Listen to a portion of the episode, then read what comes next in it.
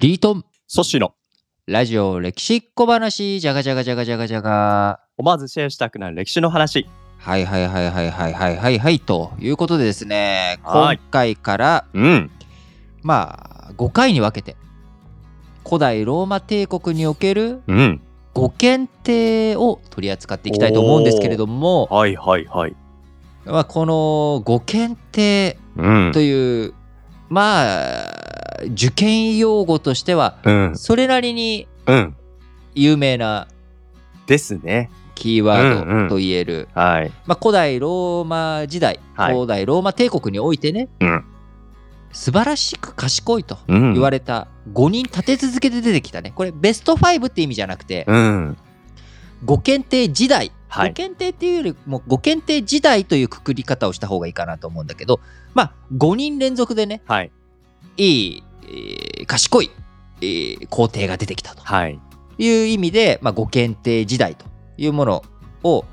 まあよく言われるわけなんだけれども、はい。まあこの五検定時代というものの裏側にはうん。パックス・ロマーナと言われるはい。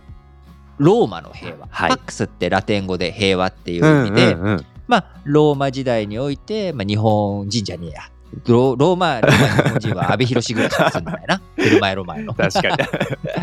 に。だけど、うんそうちょっと言い間違えちゃったけど、うん当時のねうんうん。ローマに住んでいる人ローマ人ロはいーマ市民にとって、まあ、幸せな時代平和な時代だったへ国ー民帝時代とうんいうだけでなく、はい。うー人類の歴史上最も、はいまあ、幸せな時代だったんじゃないかとあいうような、ね、ことも言われたりする、あ。うん。五検定時代について今日は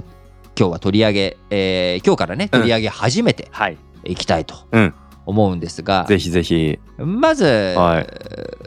こう時代のね確認うん時期の確認をしたいんだけれども、うんうんうんはいまあ、何年西暦何年ぐらいから何年ぐらいまで、はい。まあ、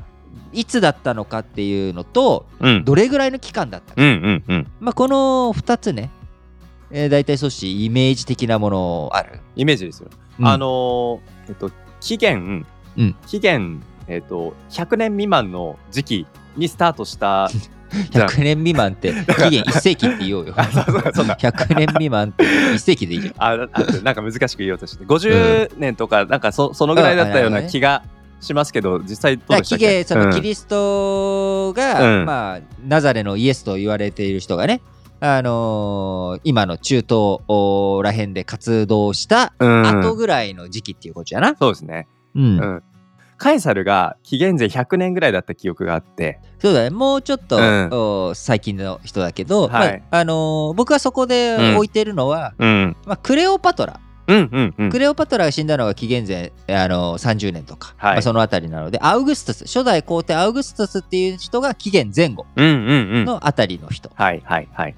なので、まあ、そのアウグストゥスっていうのが一応古代ローマ帝国のね、うん初代皇帝という扱われ方をしている人なので、まあ、それより後だわ、うん、うん、うん。でもまああんまり後になりすぎないぐらいのところからスタートしてうん。っていう感じねそんなイメー組織ジのまずスタート、うんスタざっートくりとねか。うんざっくりで、はいどれぐらい続いたと思うそれ なんかそこがちょっとあれえちゃんと覚えてないなと思ったんですけど5人ですよね。 5人多いあいいねいい,、うんいい観点だねで1人あたりまうんあ10年ぐらいかなと思うとまあ70年ぐらいじゃないかなと思いました。なるほど。うんまあ、五検定時代というのはですね、はい。まあ、大体合ってる。大体合ってうる。ん。期限96年。 96年。 96年から最後の五検、まあ、96年最初の五検定と言われる人が即位したタイミングが96年。はい。で、えー最後の五検定と言われている人が、うんまあ、死んだ、退位した、亡くなったタイミングっていうのは期限180年。ほうほうほう。なので、えーほぼほぼまあ100年弱うんの期間はい。だな、84年うんの間ということで、まあ、大体1人当たり、まあ、20年弱ぐらいなるほど。大体ね、あのー一般的にうん。こう20年ぐらいなんだよね、歴史上見ててもちろん、あのー僕の大好きな後期帝みたいな60年間、ずっとメイクんでいられるみたいなのあったりするんだけど、はい。人間のやっぱり仕事に対するモチベーション、体力、うん。うん。気力等々を含めていくと、あまあ政治に飽きが来ないっていうのは、あ大体20年ぐらいが目安だっなてる僕はほど思っていて、うん。あの中国の皇帝とかでも20年超えちゃうと、うん。もうもう飽きてきたと、もうなんかルーティンでできちゃってるみたういな、んうん。まあ、ある程実度も際う仕組みもできてと。う。そうん政治のルーティンなんてないんだけどね、うん。その仕組みを回せばいいだけっていうようなそんな簡単なものではないから、うん時代とかはいいろんな状況ってのは変わるからさ、あのーなんだけど例えばあの20年超えてはい。最初前半戦めっちゃメイ君だって言われてたのに後半ダメダメ親父になっちゃってる人として有名なのがはい。僕らの大好きなはい。中国唐の時代の元宋おお皇。帝だな最初前半戦は青年君主としてうん。こう改元の地と言われるはいはもうい。非常にいい素晴らしい、でうん唐の最盛期と言われるような時代をうん。作っておきながらうんうん。晩年、まあ、楊貴妃の色化に迷ってとはい。言われ方するけど、まあ、楊貴妃自体が悪いというよりかは、まあ、狂ってしまううん。息子のね、はい嫁さんを。うんね、息子の嫁さんを奪い取って、 でしたでした。やってしまったうん。で結果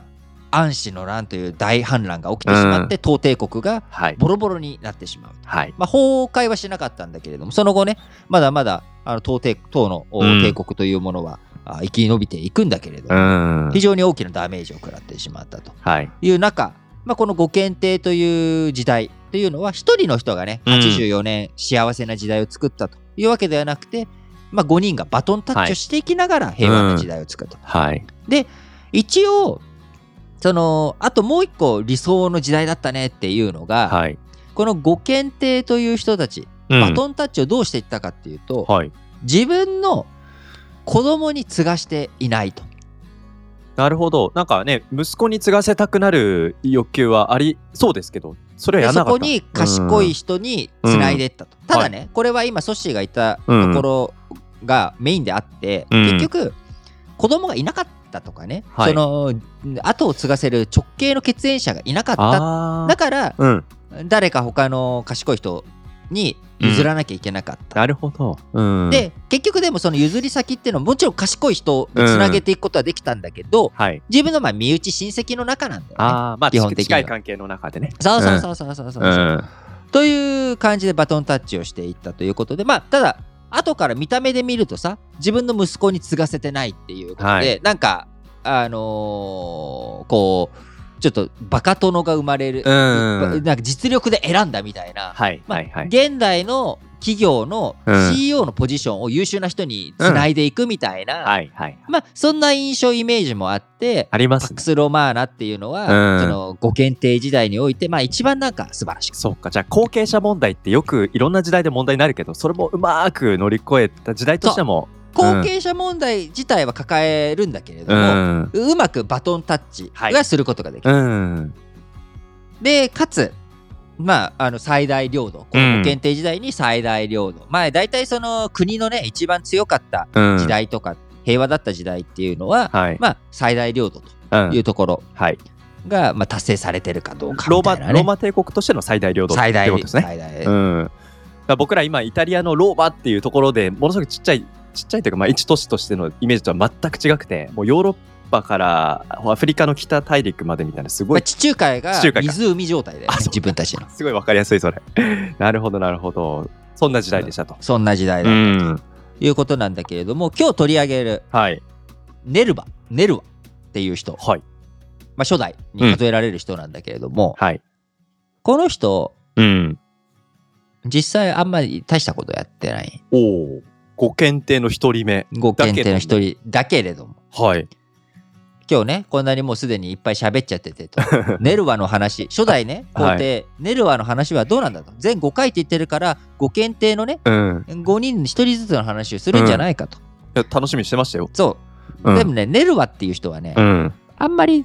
大したことしてないこの人が即位した のは96年ということで、そこからスタートになってるんだけど、はいいじゃあ何年間うんうん皇帝やったと思う、やさっきね一人当たり20年くらい20年弱って言ってたから、うんね15鳴年らすとさっき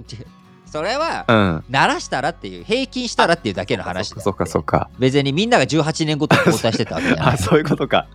ないやなんかそれぐらいまでうまくやってた時期かなと思ってましたけどでも今聞いてるとえなんか10年未満とかですか2年2年2年、めちゃくえじゃあ96年に即行っていましたよねうん98まあ、年に2年どころじゃないねうん98年の1月に死んでるから、はいあなくなっちゃったんだまあ、ただその亡くなったからっていうわけでもないんだけどおーあのもともとこの人がうん皇帝、えーなったっていうタイミングっていうのは、はいうんローマの中で誰が皇帝になるんだっていうことで、はい全皇帝が暗殺されてはあはあはあはあとか、まあ、そういうふうに、まあ、政治上の混乱がすごい見られていたうんタイミングだったんだよね。なるほどでそこでネルバっていう人がうんネルバっていう人がねなんか俺どうしても昔の癖でネルバって言っちゃうんだけど、うん今どっちかというと濁さない方がおお主流なんだけど、うんまああのネルバうんの、こう前の皇帝という人が暗殺されてしまう、なるほどでそういった中でネルバが、うんはいでネルバなったんだけど、うんネルバがなんでご検定の一人に数えられるのかはっていうところについて、うんまあいあの意地悪な人とかこういう言い方をするわけどんな言い方2代目になったトライアヌスを後継者にしたからえどどういうことですかだから後継者を見る目があったっていうああ自分に力はないけどそうそうそうそうそうそう自分の次を見出す力がそうそうそうそうそうそうあそれってすごく大切な才能うんでうんよく言われる、あのあはい要は人を育ててなんぼとか人をね見つけてとか後継者に綺麗にバトンタッチして、それでが一番賢い人確だかにみたいなね、うんいうところがあるわけなんでネルワっていう人がやった実績っていうのはうんうん2代目トライアヌスを選んだことだけ だみたいなこういうき意地悪な言い方する人もいるわけ自分としては別に何もやってないお前はお前が何かしたんじゃなくてお前が一番頑張ったのは2代目ご検定の2番目たるうんトライアヌスをうん見出したことだというかそれを人を選んだこと見しかもね見出してもいないんだよあそうなんだあの無理トルネルバは違う人を後継者にしたかったんだけどはい軍部の軍隊のね、はい支持強いトライアヌスという人トライアヌスこそ皇帝にっていう声に、まあ、押し負けてだよあとあじゃああ俺本当は後継者違う人がネルはいいと思ってたんだけど、そこまで言うならというかもうトライアヌスを選ぶしかないということで、うんそこまではい要はある意味ネルバをネルこネルバがトライアヌスを皇帝にしたんだけれどもうんトライアヌスがネルバをご検定の一人に数えさせることに なるなほっどたそっぐからいのはいはいはい大人物トライアヌスという人を次う回ん紹介していきたいと思います。はいここまでのお相手は私リートンとそしてでお届けしましたバイババイイラジ歴をお聞きいただいている皆さん、いつも本当にありがとうございます。ラジ歴ではこのメインチャンネル以外にもですね、日曜ラジ歴や新聞解説ながら聞き、日本史総復周辺の全エピソード、えーこちらをラジ歴会員サイトの方で公開しております。ぜひこちらの方のね、会員サイトにも皆さん登録していただければと思いますので、概要欄の方に会員サイトへの URL、登録方法、こちらを記載しております。メールアドレスがあれば登録誰でも、おどなたでもできるようになっておりますし、お聞きいただく際にはですね、ブラウザ経由とはなりますけれども、インターネット環境があれば皆さん聞くことができますので、ぜひ会員登録の方よろしくお願いします。